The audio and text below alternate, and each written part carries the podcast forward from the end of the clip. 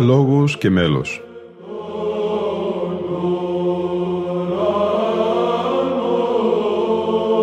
Προσεγγίσεις στη μυσταγωγία της ψαλτικής τέχνης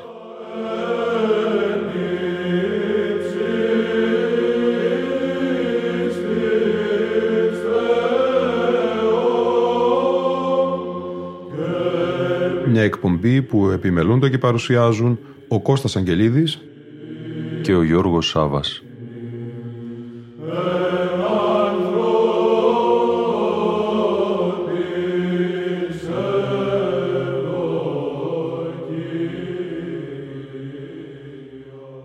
Στην εορτή της κοιμήσεως της Υπεραγίας Θεοτόκου θα είναι αφιερωμένη η σημερινή μας εκπομπή. Σε ένα κείμενό του με τον τίτλο «Θεοτόκος και Αϊπάρθενος», ο πρωτοπρεσβύτερος Δημήτριος Θανιλοάε γράφει να πως περιγράφει ο Νικόλαος Καβάσιλα στην απαρχή της νέας σχέσης του Ιού του Θεού με την ανθρωπότητα, απαρχή που εγκαινιάζεται με τη σύλληψη της Παρθένου Μαρίας. Αλλά το ακόμη πιο θαυμαστό είναι το εξής. Ο Θεός ούτε προειδοποίησε τον Αδάμ, ούτε τον έπεισε να του δώσει την πλευρά από την οποία έπρεπε να δημιουργηθεί η Εύα.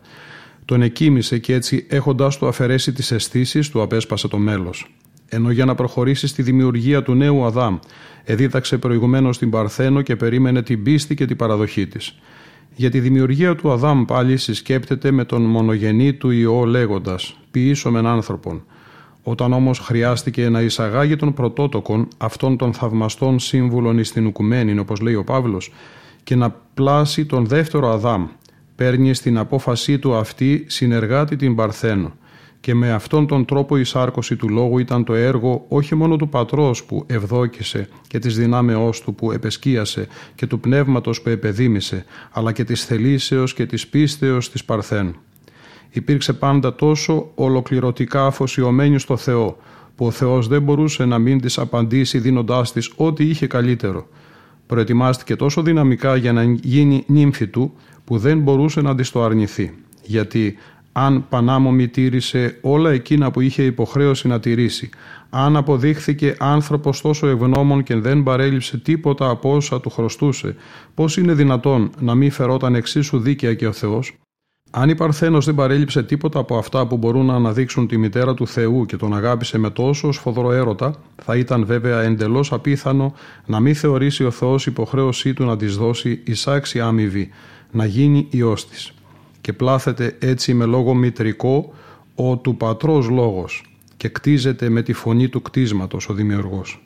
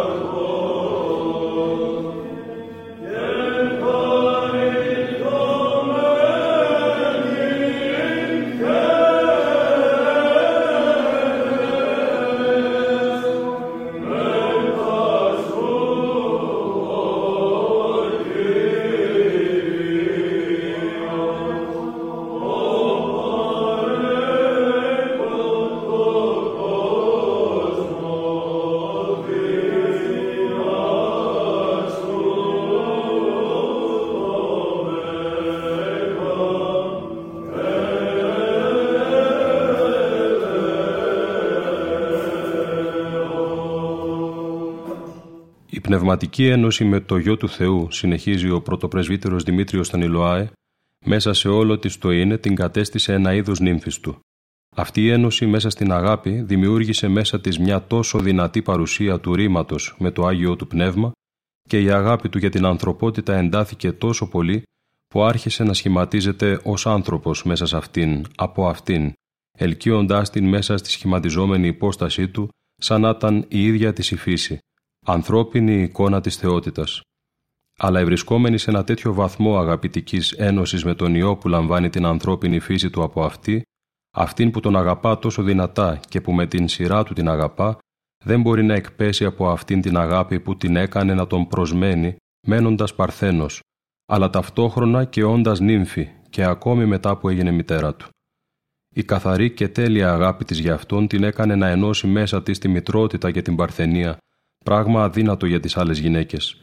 Η αγάπη της για τον Γιο του Θεού, γεμάτη από την αγάπη του Γιού του Θεού για αυτήν, ενώνει την παρθενία με τη γέννηση, εξηγώντας αυτό το μυστήριο που δεν κατανοείται από μια λογική που της λείπει η αγάπη. Αυτή η αγάπη εξηγεί ακόμη το γεγονός ότι μένει πάντα παρθένος, αν και έγινε μητέρα, και δεν σκέφτηκε ποτέ παρά μόνο το γιο της. Γι' αυτό εικονίζεται πάντα με το γιο της στα χέρια ή πλάι στο γιο της σε στάση προσευχής. Γι' αυτό απευθύνουμε σε αυτήν περισσότερο από όσο σε όλους τους Αγίους τις προσευχές μας, πεπισμένοι ότι η ένωση με το γιο της, βασισμένη σε μια αγάπη πολύ μεγαλύτερη από την ένωση και την αγάπη ανάμεσα σε κάθε άλλο δημιούργημα και εκείνον, την κάνει να εισακούγεται περισσότερο από κάθε άλλον Άγιο ή άγγελο από το γιο της όταν προσεύχεται για μας.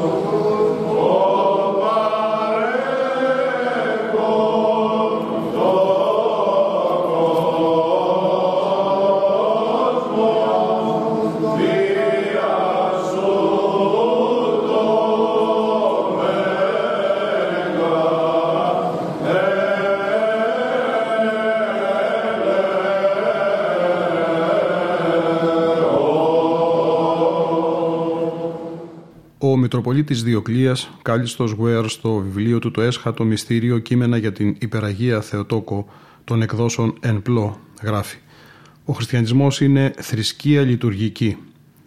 Αυτό δηλώνει ο Ρώσος Ορθόδοξος Θεολόγος και πρωτοπρεσβύτερος πατήρ Γεώργιος Φλωρόφσκι. Η Εκκλησία είναι πάνω απ' όλα λατρευτική κοινότητα. Η λατρεία έρχεται πρώτη, το δόγμα και οι κανόνες κατόπιν. Κατά έναν άλλο Ρώσο Ορθόδοξο συγγραφέα, τον λειτουργιολόγο Αρχιμανδρίτη Κυπριανό Κέρν, ο εκκλησιαστικός χορός είναι έδρα θεολογίας. Επιβεβαιώνουν και οι δύο την πολύ γνωστή αρχή του Αγίου Προσπέρου της Ακιτένης.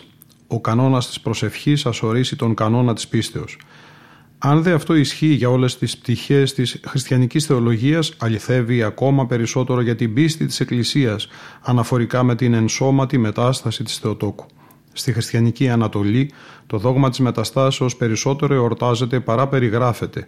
Αρθρώνεται δε κυρίως λειτουργικά, περισσότερο ίσως από κάθε άλλο αντικείμενο πίστος. Όταν δηλαδή εμείς οι Ορθόδοξοι θέλουμε να μιλήσουμε για την τελική δόξα της Θεοτόκου, δεν χρησιμοποιούμε τόσο τη γλώσσα της θεολογικής ανάλυσης, όσο αυτή του ένου και της λατρείας.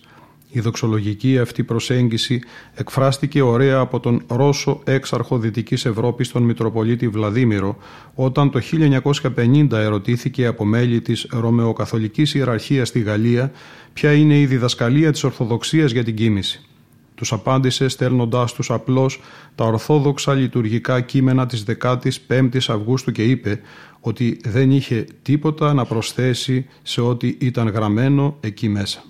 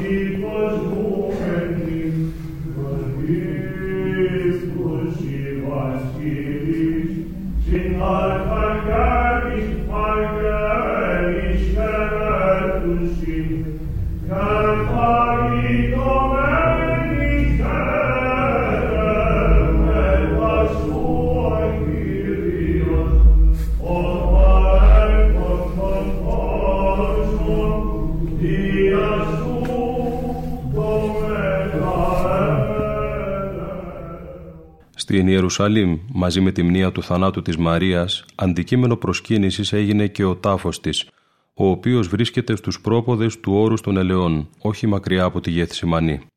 Οι σημερινοί προσκυνητές τιμούνται ασφαλώς στην τοποθεσία με την είσοδο που μοιάζει με τούνελ και τα σκαλιστά στον βράχο σκαλοπάτια που οδηγούν κάτω στον τάφο.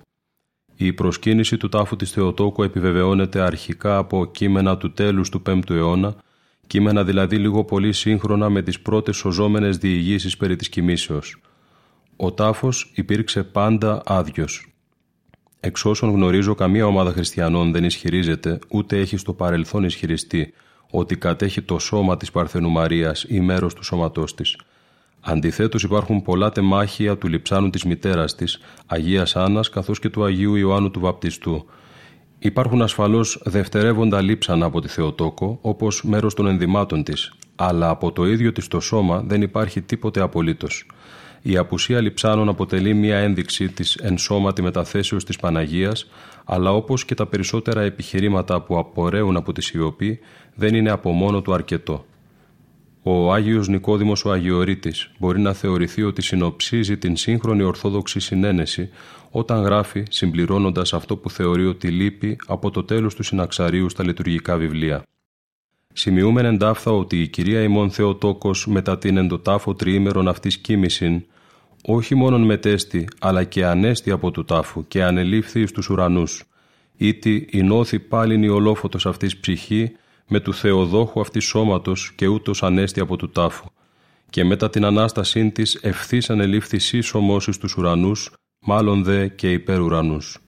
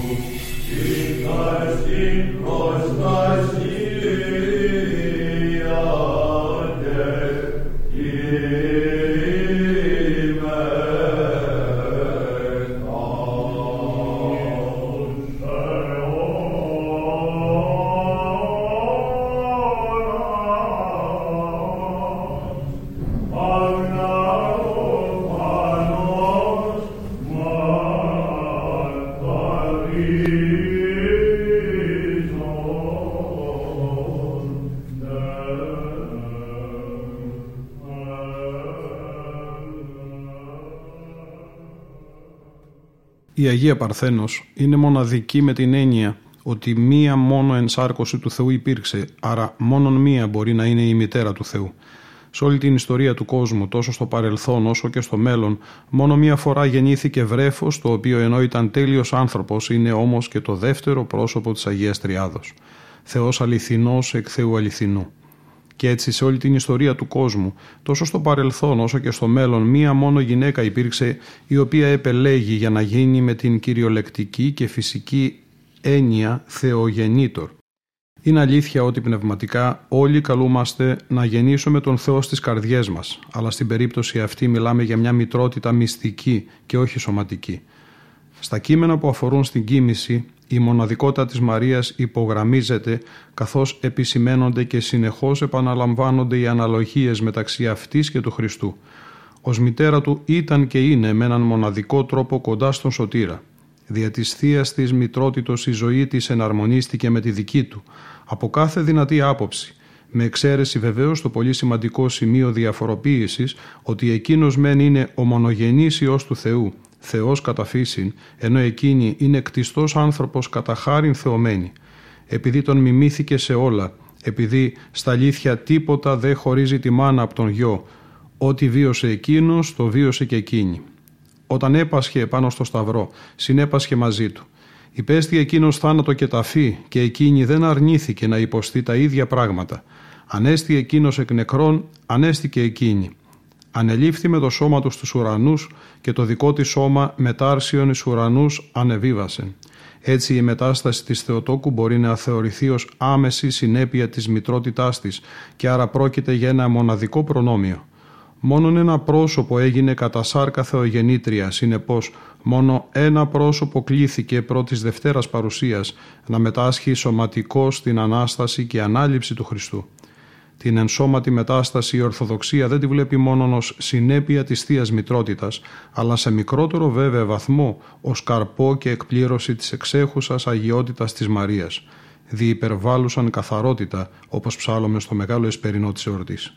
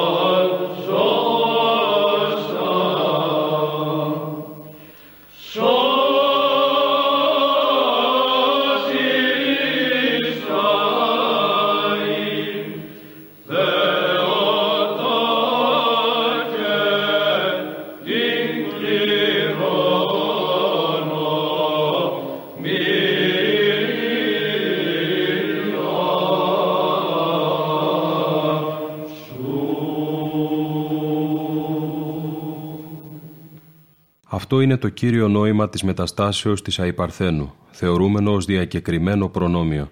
Στην περίπτωση της Μαρίας και μόνον αυτής, η Ανάσταση του σώματος προηγήθηκε και αποτελεί ήδη τετελεσμένο γεγονός.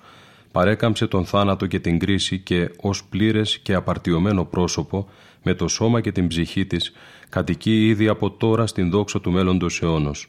Σε αυτό είναι όντως μοναδική. Κανένα άλλο κτιστό πρόσωπο δεν πρόλαβε τα έσχατα με τέτοιο τρόπο.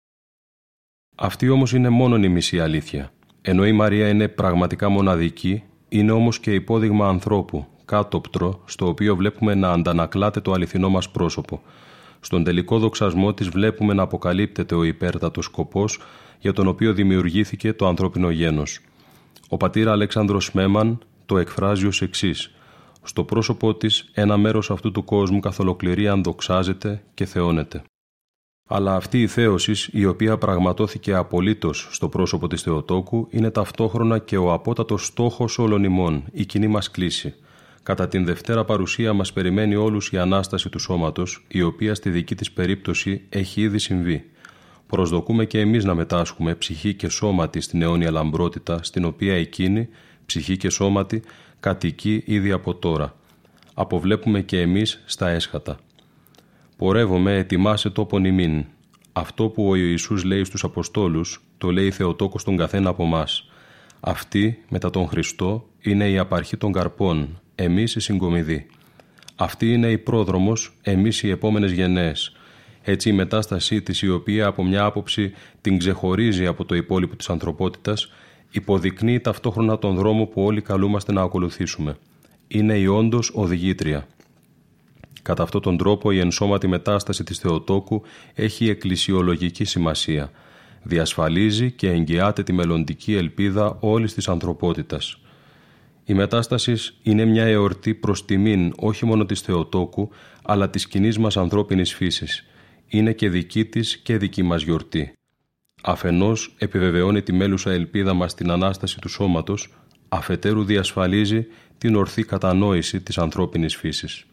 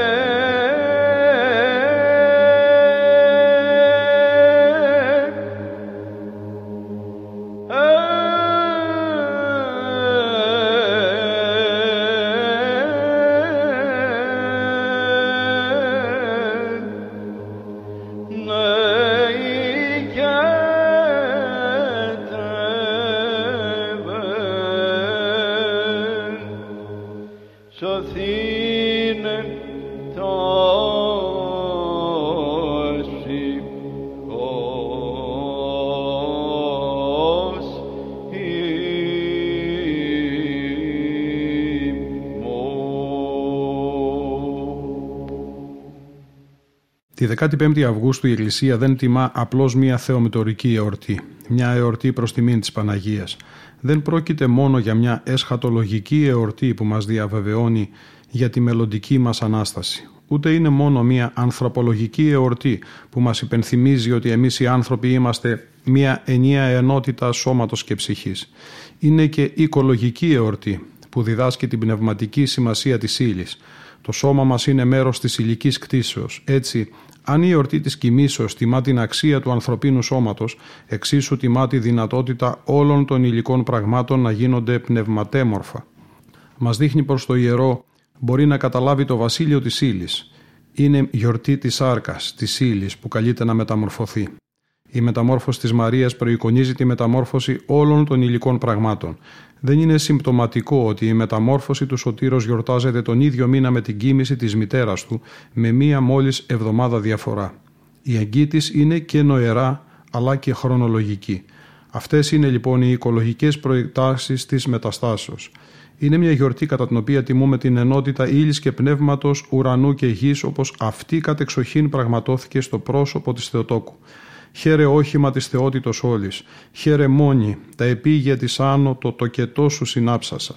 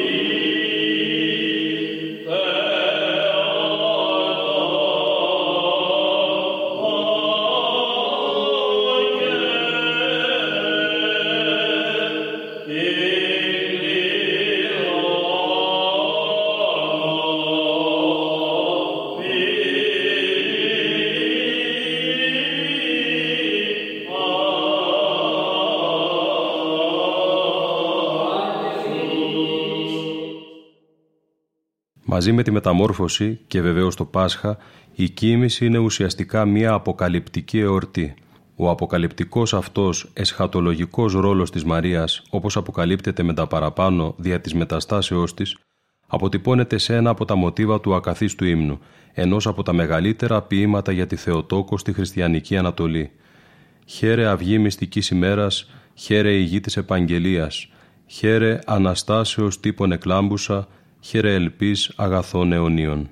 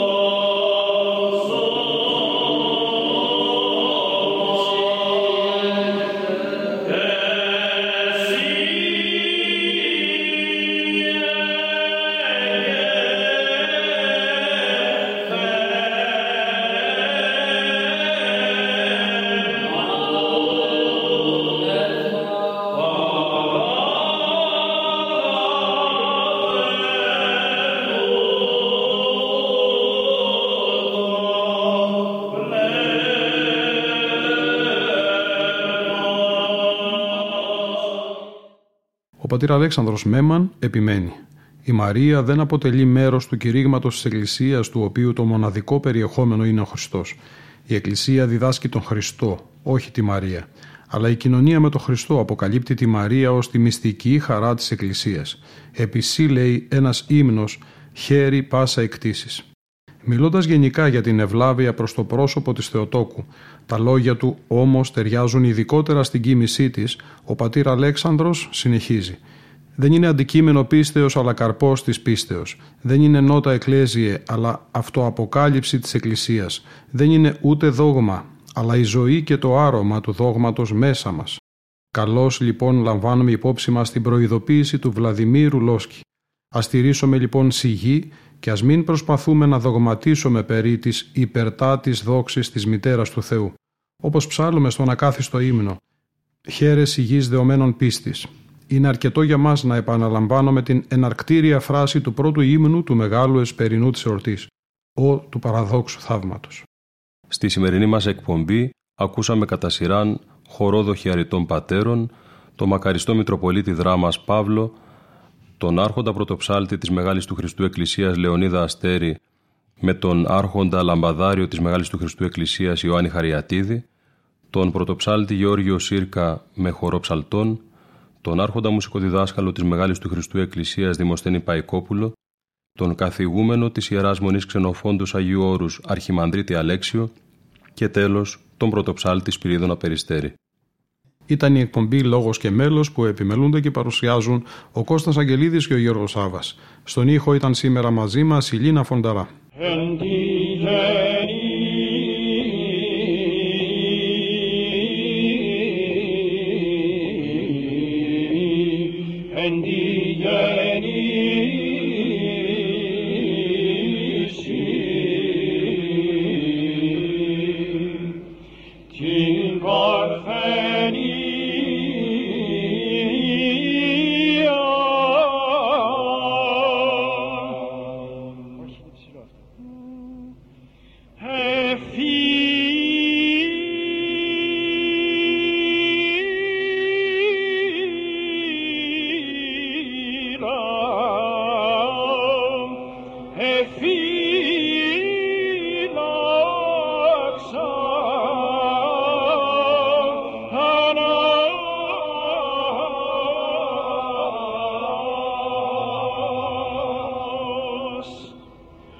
rengi kimi